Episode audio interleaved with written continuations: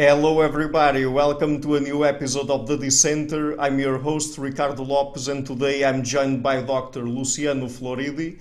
He is the OII's Professor of Philosophy and Ethics of Information at the University of Oxford, where he is also the Director of the Digital Ethics Lab of the Oxford Internet Institute and profess- Professorial Fellow of Exeter College.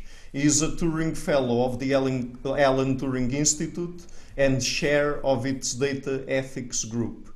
His research concerns primarily digital ethics, that is, information and computer ethics, and the philosophy of information and the philosophy of technology. His other research interests include epistemology, philosophy of logic, and the history and philosophy of skepticism. So, Dr. Floridi, thank you a lot for taking the time to come on the show. It's a real honor to everyone. Thank you for having me over. Thank you. okay, great. So, I mean, uh, I invited you on the show basically to talk about some broad topics on the philosophy of information because uh, would you say that uh, philosophy of information is a recent branch of philosophy, or do you think that we could trace it back, uh, I don't know, some centuries or millennia or something like that? Yes, so um, I think we can take uh, two views here. Uh, one is um, the actual field, the label. Uh, it uh, is very recent. Um, I'm happy to say that I uh, I try to establish it as a as a branch of philosophy, um, and um, to make sure that we, as philosophers, but not only philosophers, concentrate on issues that are related to information in a sort of uh, more focused, uh, conceptually rigorous way, scientifically informed way. So the philosophy of information is something that I'm, uh, I'm proudly uh, sort of presenting as uh, an area of uh, inquiry that could be compared to the philosophy of mind, the philosophy of language, and so on. So that's a new enterprise. At the same time, as we know, uh, there's hardly ever anything very new uh, in philosophy. And so, if we want to look at the philosophy of information as something that philosophers have also been interested in the past, although not under that label, maybe not with the same focus, well, we can go all the way back to Plato, really. Um, uh, when, uh, uh, when Plato, for example, is talking about the theory of forms, uh, or uh, when Aristotle is uh, talking uh, about the uh, problems in uh, logic or in his um, aesthetics, you can reinterpret some of the things that even Greek philosophers have been discussing in informational terms. So, in a way, it would be like saying, look, information has always done a lot of work in philosophy it's just that, as I said in the past, it was more like the Cinderella uh, in the kitchen. We didn't see her, uh, and it is time for us to uh, pay uh, due respect to such a fundamental topic and therefore such a fundamental branch of philosophy. Hence, my attempt to make it part of the general uh, sort of um, approach to philosophical issues. The last point, uh, if I may, is that, of course, anyone today that the label, the concept, the, the, the field is uh, available, can do philosophy of information one way or another. Um, uh, my personal way of doing philosophy information may be very different from someone else's way, uh, but that's a different uh, story. It's like saying now that we have the, the, philosophy of language, my philosophy of language is different from yours, so my philosophy of mind is different from yours. That is normal, and that's what happens in a, in a good environment. Mm-hmm. Right. Uh, so, and about information, what does it mean exactly? Because I would imagine that since Plato and other ancient philosophers, that uh, there was some reconceptualization, right? Because information doesn't mean nowadays for us, particularly with modern physics and uh, neuroscience, probably uh, what it meant back then for the Greeks and, and others, correct? Yes, no, you're right. And uh, I think here a few distinctions are crucial. Uh, the distinction between, first of all, information and data, and then the distinction between syntax and semantics, and then there's further distinction between what we mean by information. So if we start from uh, data versus information, normally the data are considered to be the ingredients that we put together in order to get information. For example, a bunch of um, uh, points on uh, a uh, Cartesian uh, diagram on Cartesian axis, they could be meaning a lot of different things. Those are what we call data points, mm-hmm. but the information we extract from that, that's a completely different story. Uh, of course, as I said, is uh, the ingredients are there. We pre- prepare, we uh, massage, we interpret them in a particular way, and we extract information.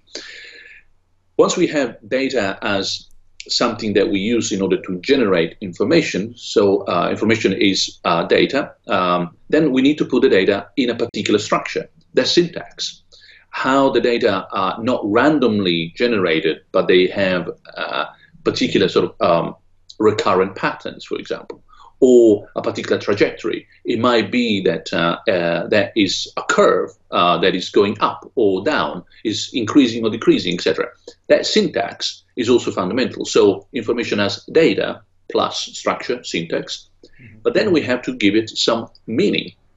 What does it mean to us as opposed to someone else? So you might have all the data in the world uh, put together in a particular picture, and then someone can see that uh, as a, uh, just a, a, piece of cloth for someone else, that's, that is a flag. So my meaning is different from yours. My interpretation might be slightly different from yours. So data put together with a syntax uh, and then interpreted, that is already some kind of what we normally mean by information. At that point, we need to distinguish between information in the strong factual semantic sense versus other kinds of information. For example, a piece of music. A piece of music is a lot of data, sounds, you say, in a particular structure with a particular meaning. Maybe it's uh, a song that I recognize or uh, my national, uh, the national anthem of my country. Is it true or false? Well, that's the wrong question to ask. It's music. Music is not true or false. But when it comes to uh, data with syntax and semantics about what I had for breakfast this morning, well, that is true or false. And that's what I call a strong sense of semantic information. Information in the ordinary semantic factual sense means that it has to be true. Last example uh, imagine if I am a doctor, you come to see me, and um, you ask me about something that you, know, you have, and uh, I give you uh, some information. I say, oh, that's a, that's a flu. Uh, so. Then you come back and then say, well, doctor, you were wrong. that was not a flu. It was something else. It was. I say, well, you didn't ask for true information. You asked only for information. I mean, you will be really upset. Why? Because normally what we mean by information in the main sense, semantic, factual, is something that is true. It works with the world. So uh, the debate is open. Uh, people have been questioning, oh, does information have to be true or not? I think it's what we mean by it in an ordinary sense that makes uh, us decide that, yes, it has to be true. If it isn't, it's called misinformation, disinformation. So it's something else. Yeah. Uh, so would you say that there's sort of an uh, hierarchical organization from data and information up to semantic information and then even, I, I don't know if you want to touch on this point, but uh, what we call knowledge, because that's another kind of thing, right? Indeed. I think uh, uh, there is a uh, um, progressive um, inclusion of features. Um, maybe hierarchical uh, is a good word, maybe not, I, I don't know.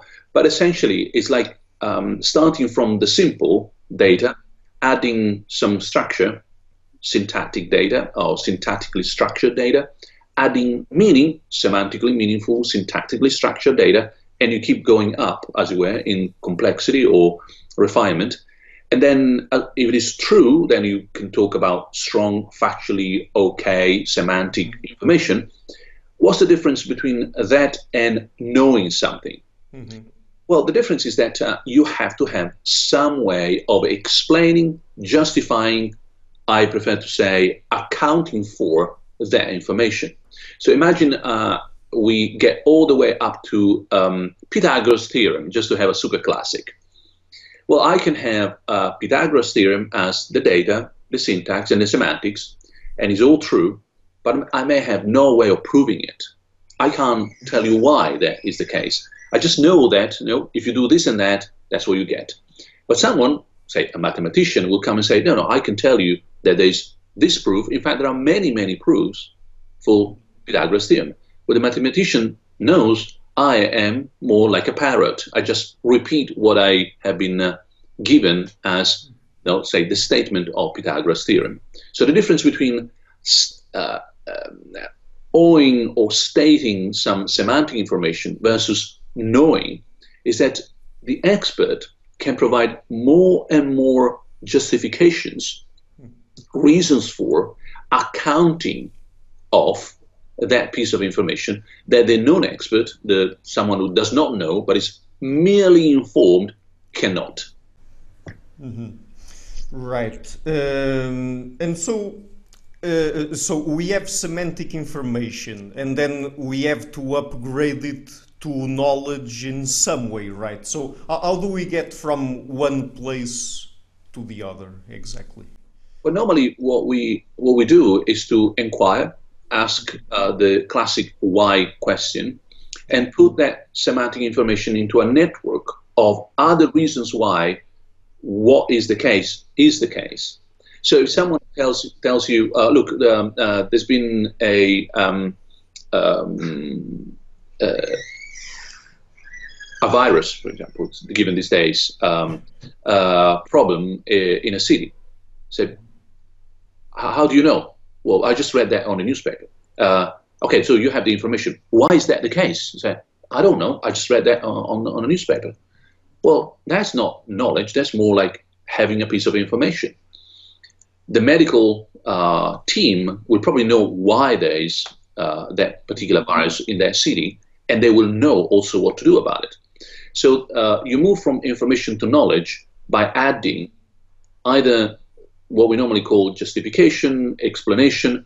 As I said, I prefer to uh, talk about um, an account or why that is the case, meaning that you put it into a network of questions and answers so that if I ask you more questions, you can provide me more answers. Mm-hmm. The expert is someone who knows, is someone to whom you can ask a lot of questions and it will keep you keep giving you more and more answers.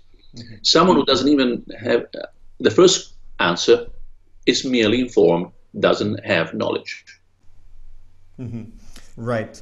And so this also connects with science and the scientific method, right? And uh, I mean, how do we know that we really know something about the world itself by applying these methods? So that's another uh, question that uh, philosophy of information inquires about. Correct. Yes, indeed. Um, so science uh, is not just, as people imagine, collecting a lot of information about the world or the universe. Well, we may have a lot of information about, say, uh, the sun, uh, the solar system, uh, black holes, but that's not yet science. Science tries to explain, it tries to find laws that connect phenomena in overall organizing sort of principles so that you know why something happens if something else happens, or what would have happened if something else had happened. Now, the trivial example of the billiard balls hitting each other uh, and so on, well, causal explanations, for example, they tell you more than, oh, that's, that's a fact. Well, facts have been around for a long time. Is what you do in terms of uh, making sense and explaining the universe that makes the difference between observing something and uh, doing science about it. We can observe, for example, a lot uh, of what happens in the brain now we have plenty of non-invasive uh, methodologies to do that, but we have very little explanation. That's why science is still uh, at an early stage. Neuroscience is still developing because we don't have for the brain what we might have, for example, in quantum physics for um, the way in which some particles work. And even there, there's so much more that we need to explain. We don't quite know. We have the phenomena. We can collect the information, but how we organize that into a meaningful an explainable uh, um, overall picture uh, of that topic, well, that's that's the scientific sort of enterprise. Mm-hmm. So, I mean, just before I move on to another specific question, uh, wouldn't you say then that uh, in in the philosophy of information we are also dealing with an area that works at the intersection of different philosophical branches? Because uh, as I'm hearing you talk, uh, I guess that uh, we can say that it has to do also with um, metaphysics, for example, the metaphysics of information, what is information, uh, and then we can move up to, for example, philosophy of mind and talk about what, what is knowledge and things like that. So, I mean, it's it's really a very broad area uh, in philosophy, right?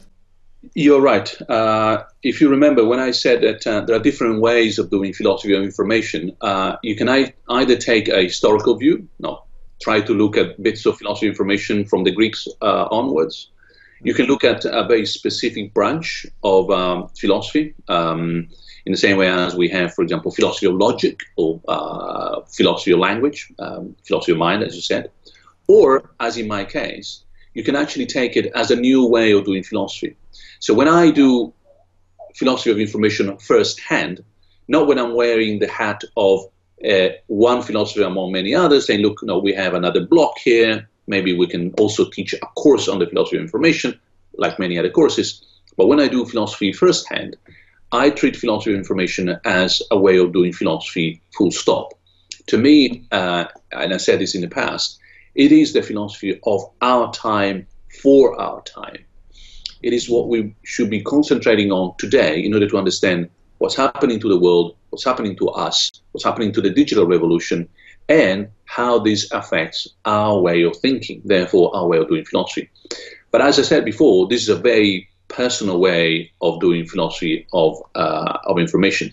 It reminds me of um, some other uh, philosophers in the past who used to do philosophy of language, not just as a branch of philosophy among many others, but as the philosophy uh, to be done at that time. So, in the same way as you can interpret philosophy of language as the philosophy of your time, uh, likewise, I uh, have the same approach to philosophy of information. Uh, to me, I approach uh, metaphysics, um, epistemology, ethics uh, from an informational perspective. And therefore, my philosophy of information extends to ontology, to philosophy of language, to logic as well, uh, all the way down to the philosophy of mind, personal identity, and so on. Mm-hmm. Right. So if we follow your approach, maybe it is an approach that is not that interested in just looking at one philosophical bucket, but trying to bring together all the different branches that we have nowadays and also respecting the the science that we have and the information or the knowledge that we get from science, right? I think so. And uh, if you look at great um, uh, simplified categorization of the history of Western philosophy, mm-hmm. it's easy to say that a lot of uh, Greek and um, uh, medieval philosophy is pretty much concerned mostly with metaphysics. And it's about what the world is like, what uh, it should be like, what you could make of it, and so on, who we are, and so on. Uh, anything else depends on the metaphysics. Then, uh, then you can tell. Uh, again, I'm really providing a, a, huge sketch here. Then, from say Renaissance, but above all from Descartes onwards, um, metaphysics starts becoming less and less important, and the primary way of doing philosophy is by looking at epistemology. It's really about the theory of knowledge and how knowledge not shapes our way of understanding the nature of the world. So your metaphysics will depend on your epistemology, not the other way around. And then you get all the way, again, oversimplifying to uh, end of modernity, beginning of contemporary philosophy, so to speak, uh, especially you know Husserl, uh, Frege, Russell, um, uh, Wittgenstein, Heidegger, and it's all about language. So it's not it's not about reality. It's not about knowledge of reality, but it's about the language that shapes your knowledge, that shapes how we perceive reality. And so the primary um, focus becomes semantics, philosophy of language, hermeneutics, and you can tell that uh, anything else, that depending on your epistemology, your metaphysics, on, shall we say, broadly understood, your philosophy of language. What I'm suggesting, and I, am ashamed of the perspective so broad, so forgive me, but what I'm forgetting is, is a fourth step, saying after the philosophy of language as the first philosophy, we should really move to the concept of information as more fundamental than either language, knowledge, or reality. It's through information that we uh, understand all the other three before. So putting philosophy of information at the center of or the foundation for any other philosophical enterprise. And so there will be a fourth step, as it were, away from metaphysics, epistemology, philosophy of language, hermeneutics, to a philosophy of uh, information as first philosophy. Mm-hmm. Yeah. So, uh, asking now about the um, uh, philosophy of mind aspect of uh, of the philosophy of information, do you think that uh, nowadays there is still any version of uh, mind-brain dualism that is defensible according to the philosophy of information? I think that that, that dualism um, has um, well, let me put it this way: has been either misinterpreted or mispresented. Uh, mm-hmm. Mm, it will be like, to me, the, the dualism of mind and brain is a bit like the, the dualism between two branches of the same tree. And if you don't know that it is the same tree, you actually start thinking that branch A and B are sort of uh, independent. They're separate. They're two, and you start wondering how they can possibly coordinate so much all the time. When one flowers, the other flowers. When one is sick, the other one is sick. It's a, it's a, it looks like magic until you realize that, well, I mean, they belong to the same tree. So whether we look at ourselves, to put it differently, as um, uh, biological organisms, uh, brains, and so on, or as mental entities, semantic so, uh, engine, and so on. These are two different levels of abstraction of the same entity. The question is whether one or the other is, or many others indeed, is preferable with respect to the question you are asking. So, what's the purpose here? If the purpose is to explain our sort of our mental life, then we better talk about mind and semantics and the world of meanings and so on. Talking about brainwaves would not help. But, for example, if we are in a sort of surgical context, talking about mind would be totally useless. Semantics would not be the right place. I would like to know which area of the brain has been affected by that particular, for example, tumor. So once again, it's not like in absolute terms, is it a mind, is it a brain? The question is really, the point is, why are you asking that question? What for?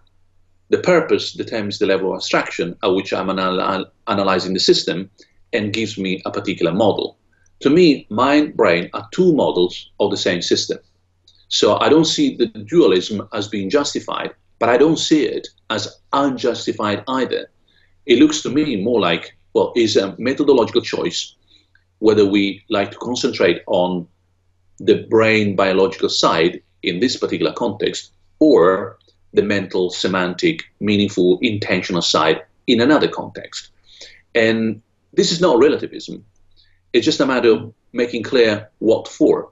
Because, uh, as I said, models are comparable depending on how much and how well they fulfill a particular purpose. So it is not true that, oh, then anything goes. No. That question has been uh, asked for a particular purpose. If I know the purpose and I know the question, then I know also which question will require what answer. And to me, brain and mind are two answers fighting for the same question. Unless you tell me the purpose, I don't know which one is right. Mm-hmm. So uh, nowadays there are different scientists, like for example, cognitive scientists and neuroscientists and people who do work in AI that talk about the brain as a computer. Do, do you agree with that kind of metaphor and why? I think that metaphor uh, is sometimes helpful. Uh, uh, there are contexts in um, uh, neuroscience uh, where um, computational approaches to um, uh, brain processes are incredibly enlightening in terms of better understanding of what is going on. I think we should also be extremely careful not to take that metaphor too seriously. I mean, um, uh, a computer and a brain are so much different uh, in terms of what's going on. Um, uh, one is an analog mach- machine, the other one is digital. One is continuous, one is uh, discrete. Uh, one works with a, an internal clock, the other one doesn't. Um, you can keep going in terms of uh, the, these analogies. So the question becomes: Is it helpful or is it not? I think in the past it was interesting to look at the brain uh, from uh, uh, from this particular metaphorical um, angle. Mm-hmm. I have the impression that has become incre- increasingly uh, constraining as a metaphor, and I'm worried that some people actually take it too seriously. Uh, seriously, in terms of science, the brain is not a computer, and a computer is not a brain. Uh, in the same way in, in which my uh, digestive uh, system is not an input process output mechanism. You can model it that way, uh, but there's only that much you can get out of the uh, metaphor. Um, today, with AI um, and the lack of uh, proper language to describe these new forms of agency that are successful and yet totally stupid, the risk of um, being too much anthropomorphic in our descriptions are too serious to indulge too much in metaphorical language. So I would warn anyone who speaks of the brain as if it were a computer not to use that metaphor too much. Uh, you might actually be taken seriously, and there will be a disservice to science. Mm-hmm. So, would you say that it's important for us to not conflate the model because we can create uh, mathematical models of the brain and or computational models of it with the thing itself, let's say, or what it really is or how it works? Well, absolutely, but that is true throughout. Uh, our uh, epistemological enterprise. Mm-hmm. Uh, when we build models, we abstract some features, yeah. meaning that we uh, disregard some, we concentrate on others, we simplify, uh, we normally aggregate data, for example, and so on. So what we get as a result is something that would be preferably described as um, correct or incorrect with respect to what for. But it's not something that we should take as a, almost like a picture or a photograph of what we have been uh, uh, discussing. Let me uh, take a very simple example. Suppose you know, we want to have a model of a car. Mm-hmm. I mean, any you know, an, an ordinary car you know, um, that you drive uh, on a daily basis. How many models of that car, as in you know, description of that car, are there? A boundless number. I mean, you could describe that as a particular model by a particular maker. You could describe it as a particular no, a family car. Uh, it could be described in terms of price, in terms of consumption, um, in terms of age, in terms of uh, um, emotional value attached to it. Maybe it's your grandfather's car. So, well, where is the limit? There is no limit. The question is, what model is the right model, the correct model for the question you were asking in the first place? Okay let me give you a, completely different example for the philosophers who are listening. Remember the Theseus uh, ship, the one that you change planks and so on? Well, I really find that example at the same time enlightening and entertaining for the following reason. Imagine, is the tax man who is asking the question, is that your ship, dear Theseus? And Theseus says, no, no, no, no, I changed all the planks. Like, I don't care. I'm going to get the tax on this ship you change everything, it's still your own, is your ownership, is the same. Suppose it's a collector asking that question. Is it the same ship? No, I changed all the plans. Sorry, doesn't the price has collapsed immediately. It's not the same. I wanted to have the original piece. You change all the planks, it's worthless. Mm-hmm. The, the joke, uh, I think, is a Polish one. I'm not sure. Uh, that says, "Oh, this is my uh, grandfather's axe. Uh, my dad changed the, the blade uh, and I uh, change the handle. Is it the same? Depends on the purpose. Mm-hmm. The building at the corner uh, used to be a hospital, now is a school. Is it the same? Why are you asking that question? To go there is the same. to see what happens inside is completely different. Also, always right. Give me the question. Give me the purpose. Why are you asking the question? Then we have a talk. In other words, just to finish, in a context where there, are, there is no level of abstraction that is being set up, anything goes, only messy answers, and we can have conversations for the rest of our lives. We will never reach a particular conclusion, not even about whether we agree or, or disagree. In other words, there's a stage where philosophy is not even wrong, as they used to say. Mm-hmm. Okay. So let's get now into the ethics of information because that's another thing that the philosophy of information cares about and it has a real impact on our lives, at least some of the questions that we ask there. Um, so, in, in broad terms, what would you say is important about the potential impact that information and communication uh, might have or already have on our modern lives? I think there's a lot to be said here, uh, but let me try to, to be short if I can. Um, so, a lot of the history of ethics is a history of uh, agents, people who do things.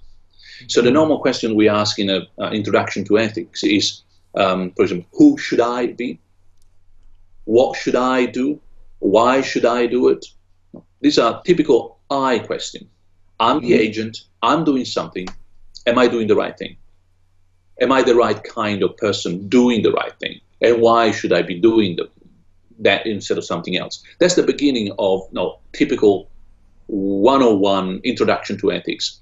I've been arguing that in recent times, uh, maybe not for the past half a century or so, ethics has been increasingly concerned with the receiver of the action, the patient, so to speak. And it's not just in medical terms, but also, for example, in bioethics, in environmental ethics, in business ethics, in information ethics, as I uh, define it. What happens to not the agent, but the receiver of the action? Now, next step. This can be modeled as sender, message, receiver. Mm-hmm.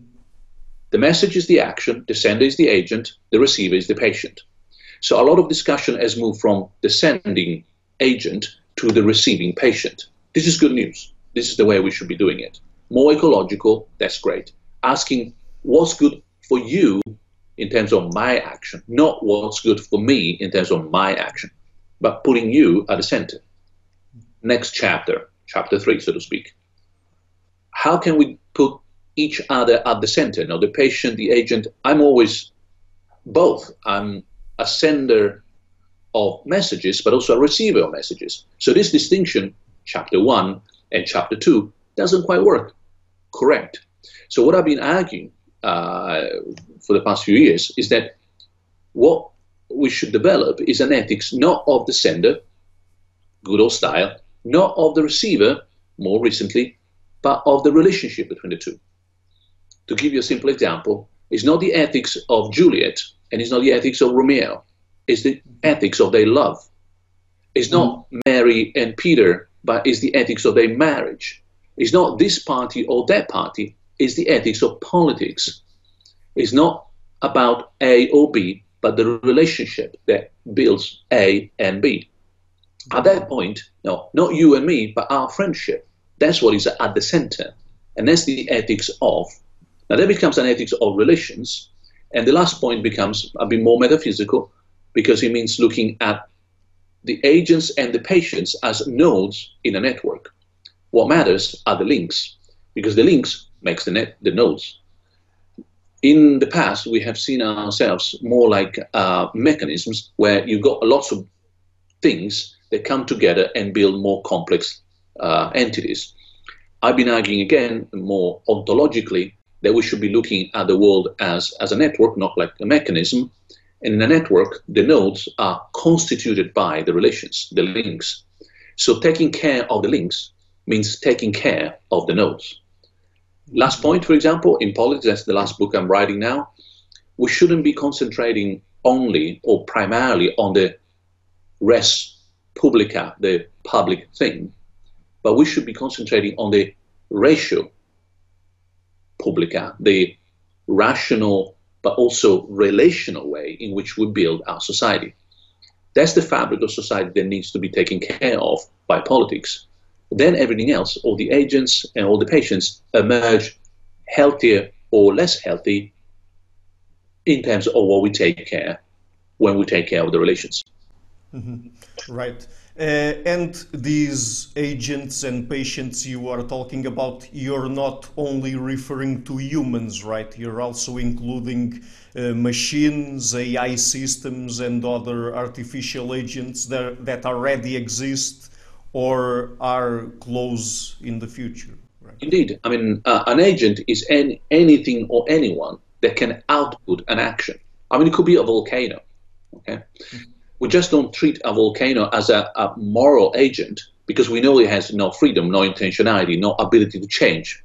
But it could be a dog. I mean, a dog is already some something that we can treat as a moral agent so much that we can punish a dog, we can educate a dog, we can change the behavior of a dog, and so on. So I have a very inclusive sense of what a moral agent can look like. It could be a robot if it is sufficiently autonomous, interactive, able to change its uh, of behavior. It doesn't mean that a dog and, and a robot are like us, but they can output actions that we declare to be morally good or bad, and therefore they are source of moral actions. At the other side, at the end of the process, who can be a uh, receiver? I think that the whole universe is on the other side. I mean, a river, as we know in uh, sort of environmental ethics, could be something that could be negatively affected by the wrong moral actions. You can pollute a whole river, destroy a form of life. You can pollute a whole valley. In fact, you can destroy with a nuclear bomb a whole planet. That is morally wrong, shall we say, and it shows that on the other side, the whole universe is part of the receiving uh, entity that my link is affecting.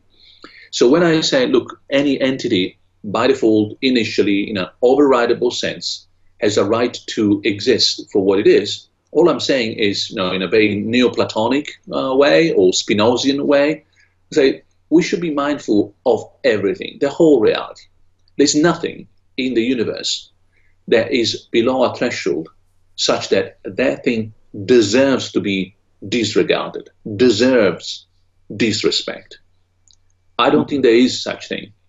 Now, of course, there's the problem of evil, but evil, as far as I'm concerned, is a matter of links, not a matter of entities. There is no node that is evil independently of the links that make it so.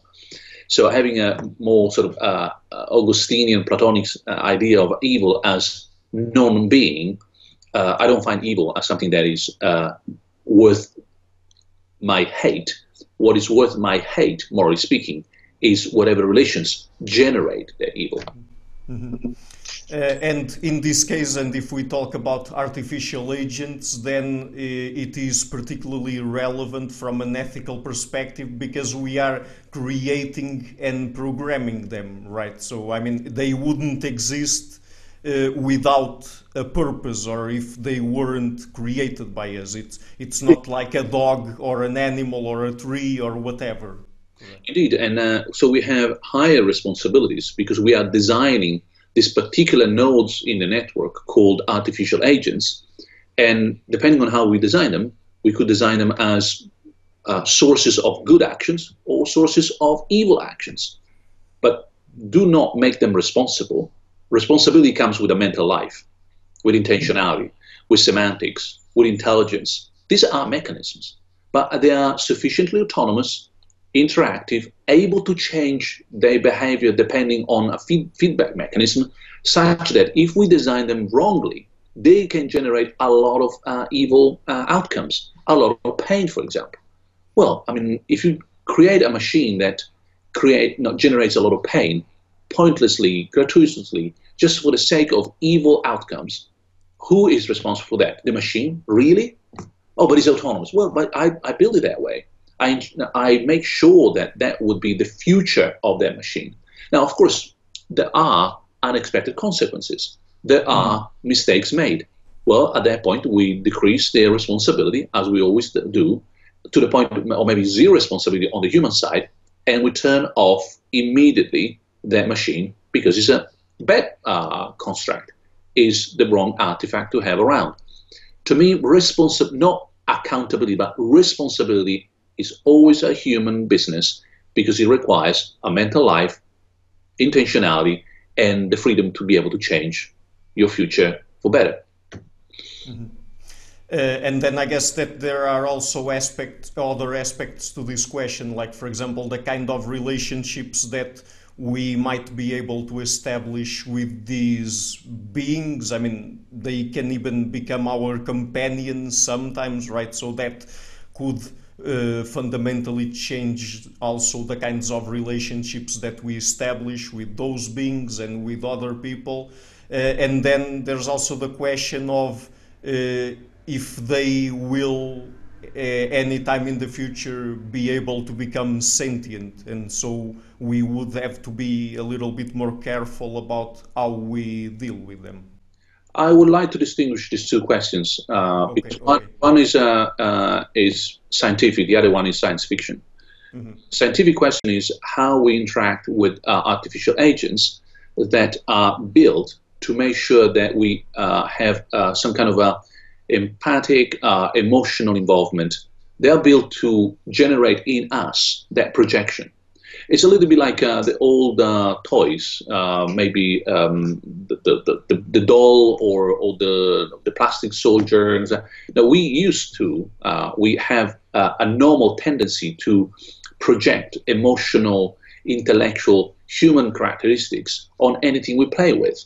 And no, even more so if what is in front of us has been built on, on purpose to trigger that projection. So if I build something that uh, looks cute, uh, may sound as if he were suffering if you don't treat it well, it may you know, uh, issue noises that uh, make us think that is either happy or unhappy. Well, the normal reaction from anyone would be to start treating that entity as if were, uh, for example, a, a, little dog or a little puppet or something it doesn't mean that is anything more behind the interface in terms of real no, uh, mental life, emotional, or even biological interactions. So that's one thing. It's a problem with interface. Do we like it? Do we not? Are we going to allow to build these interfaces in such a way that they trick us into thinking that that is, for example, a good companion for elderly people who feel alone, and you know they can stroke this little thing, they can uh, take care of that little thing, and so on. That's one story, and I'm quite uh, careful here that I think that there are limits that we should not um, uh, disrespect. We should be careful about how much we want to pull uh, this in the direction of um, uh, making people emotionally uh, dependent on simple artifacts.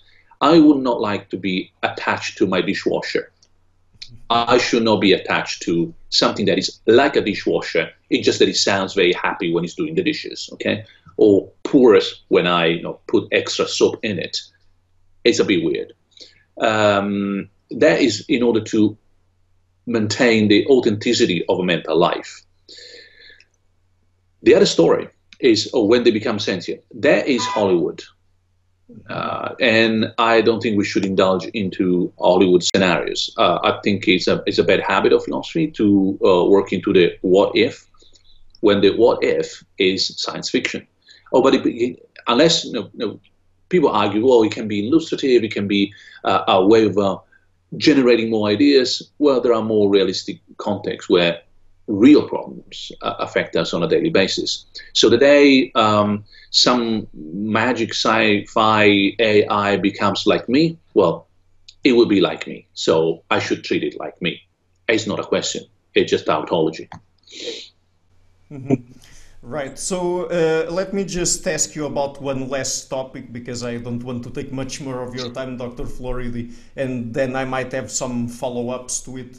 Uh, so uh, we've already talked about the relationship between uh, humans and other artificial beings, but then nowadays, because we have the internet, for example, uh, there are other ways by which our relationships among humans are changing a little bit. So, for example, in your work, you talk about the infosphere and about uh, new selves that we can create online, for example. Uh, so, would you like to tell us a little bit about this? And for, uh, since we are talking about the the ethics of information and the philosophy of information, uh, in what ways do you think that the relationships between people you focus on uh, might be changed by these information and communication technologies? Thank you. Yes, that's this is a very important uh, question, and um, if we go back to the analogy of uh, looking at reality as a network, um, and therefore to the idea that the nodes are created, constituted by the relations, if you change the nature and the quantity and quality of the relations, you also change in the nodes. Uh, out of the, this particular analogy, if we look at ourselves as uh, also being constituted by the way in which we interact with anyone else, with the rest of the world, with our past, with our future, what we can afford uh, uh to uh, develop in terms of information channels and so on, well, you immediately realize that uh, living in a, in, in, a, in a space made of information or infosphere, constantly being now on live, as I said uh, since some time ago, neither online nor offline, but constantly moving in between uh, in a sort of mix and match, partly analog, partly digital, spending more time uh, uh in connection with people that you, have never met, maybe in real life, and so on. Well, that is changing all the uh, ways in which the self is being uh, shaped, um, transformed, uh, can actually make plans about uh, the future. So, what I like in, in, all this is the enormous amount of extra plasticity, more opportunities that we are being offered by technologies. For example, I could become someone who is um, incredibly uh, interested and expert on a Swedish rock band something that I could have never done in the past because I would have never been able to, say, join their group, listen to their music, uh, maybe participate in those concerts from far away. Maybe I'm from a small village in Italy, and so on. So all that is now at our uh, of um, uh, it's available. It's uh, out there, uh, just a click away. The trouble is that what we are given is also the risk that we are running because the plasticity is so extended, and because we know that we are, as humans, we're very adaptable, uh, we can be influenced very easily, uh, we are very fragile. Well, the same kind of um, opportunities are also risks. We could be manipulated, we could be influenced for the wrong reasons, we could be taken for a ride, uh, and politically, socially, in terms of taste, in terms of choices. And so I've highlighted both the, the, the, opportunities and risks here because I think that a proper design and proper education and proper socio-political rules could send us in, in the right direction and say, look, this is an amazing opportunity for humanity. But the wrong kind of rules, the wrong kind of education or lack of education, uh, a lack of critical approach and so on, generates the fake news, the political uh, wrongdoing, uh, the social mistakes, social panic, for example, these days uh, because of, uh, of the virus, and so on. And I think we should fight the, the negative malleability that digital technologies provide and endorse and support the good malleability. It means, and I close here, that if you describe an individual as work in progress, like a, an open text, a book that you are writing yourself as you move along, well, the more opportunities you have to write that book, to make that work uh, in progress say, a, a work of art, the better. So affordances, opportunities, great possibilities. The more you nail that to a profile, you're just an interface. All I want from you is either your money, your vote, or your support. Then you have the Kantian problem. You're using humans as means, not as ends, and you are transforming a great opportunity into essentially a prison. Well, that is to me the risk that we're running these days as we build these technologies uh, literally for future generations. Mm-hmm. Okay, so, and this will be my last question. Would you say then that uh, it is not technology itself that is malicious, but simply perhaps the ways we deal with it, we apply it in the world, and then what we have to do to properly put the, put uh, the different kinds of technology into practice is to really uh, have some experience with it and learn it, and then educate people about the best ways to use it. I think that uh, we, we need to be careful here because um, okay. philosophy is is never neutral. Okay. It's, it's always charged with values. The problem is that people stop here and say, okay, of course, yeah, you know, the knife you can cut the bread or you can kill someone. Uh, depends on how you use it. But that's not true either. You need a, another step. Not only technology is not neutral, technology is always charged, is always no sorry, mostly, often double charged, and, and that's the last step, is double charged in one way or another.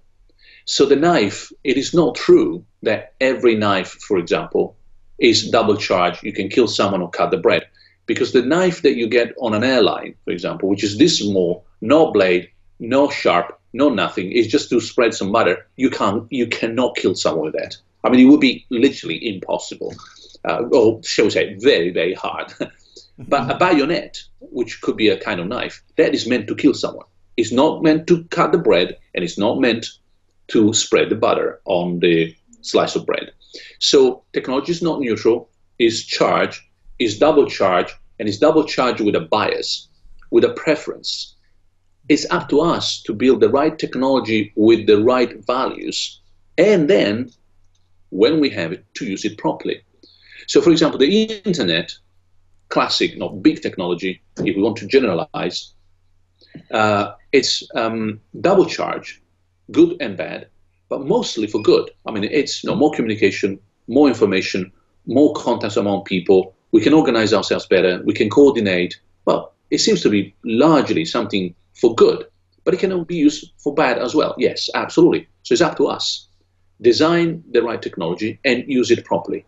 That is an entirely 100% human endeavor. The responsibilities are only ours and no one else. Technology has no responsibility. It has values embedded. That's a different story. Mm-hmm. Okay, so Dr. Floridi, let's end the interview on that note. Just before we go, you. would you like to mention some places on the internet where it would be easier for people to get in touch with your work? Absolutely. There are a couple of websites. If you just uh, type Google uh, search uh, my name and surname, you will find uh, quite a lot of things. Uh, there's also a YouTube channel where I hope we will host uh, this video. it contains more than 100 videos, lectures, um, interviews. So I hope that that is quite helpful. And then maybe last, the OUP website where most of my books are available. Mm-hmm. By the way, uh, uh, earlier in the interview, you mentioned that you are writing a new book. Would you like to tell us a little bit about that? Give us a teaser or something like that. So, um, to anyone who wants to read something, I would strongly recommend uh, the following few things. There's a very short book called uh, Information, a very short introduction. It's a tiny book. Uh, you can read it in a, in a weekend, and it's meant for the general public. Then there's something a little bit more intellectual, again for the general public, called The Fourth Revolution How the Infosphere is Changing Human uh, Lives.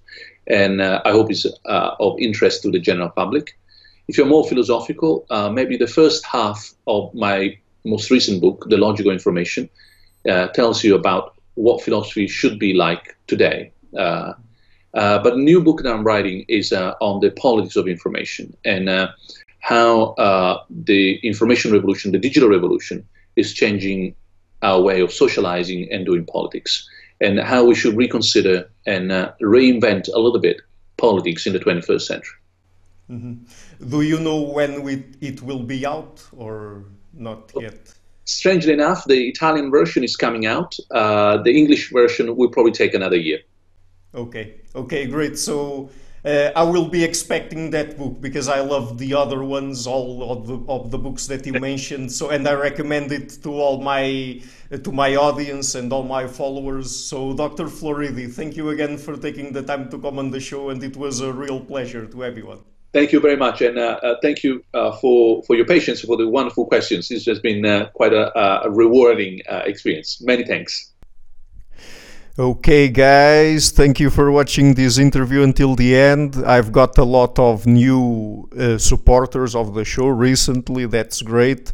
And for uh, the, for the people out there who are watching or coming to my channel for the first time, uh, I've been doing a lot of interviews with academics and intellectuals from a variety of fields. And to keep the channel sustainable, I would really like to ask you to please pay a, vis a visit to my Patreon page and to consider making a pledge there. Any amount you feel comfortable with. Uh, and if you prefer PayPal, there are also links to several monthly subscription systems and also a link for a one time or several times big donations if you want, whatever you prefer. Otherwise, and if you like what I'm doing, please share it, leave a like, and hit the subscription button.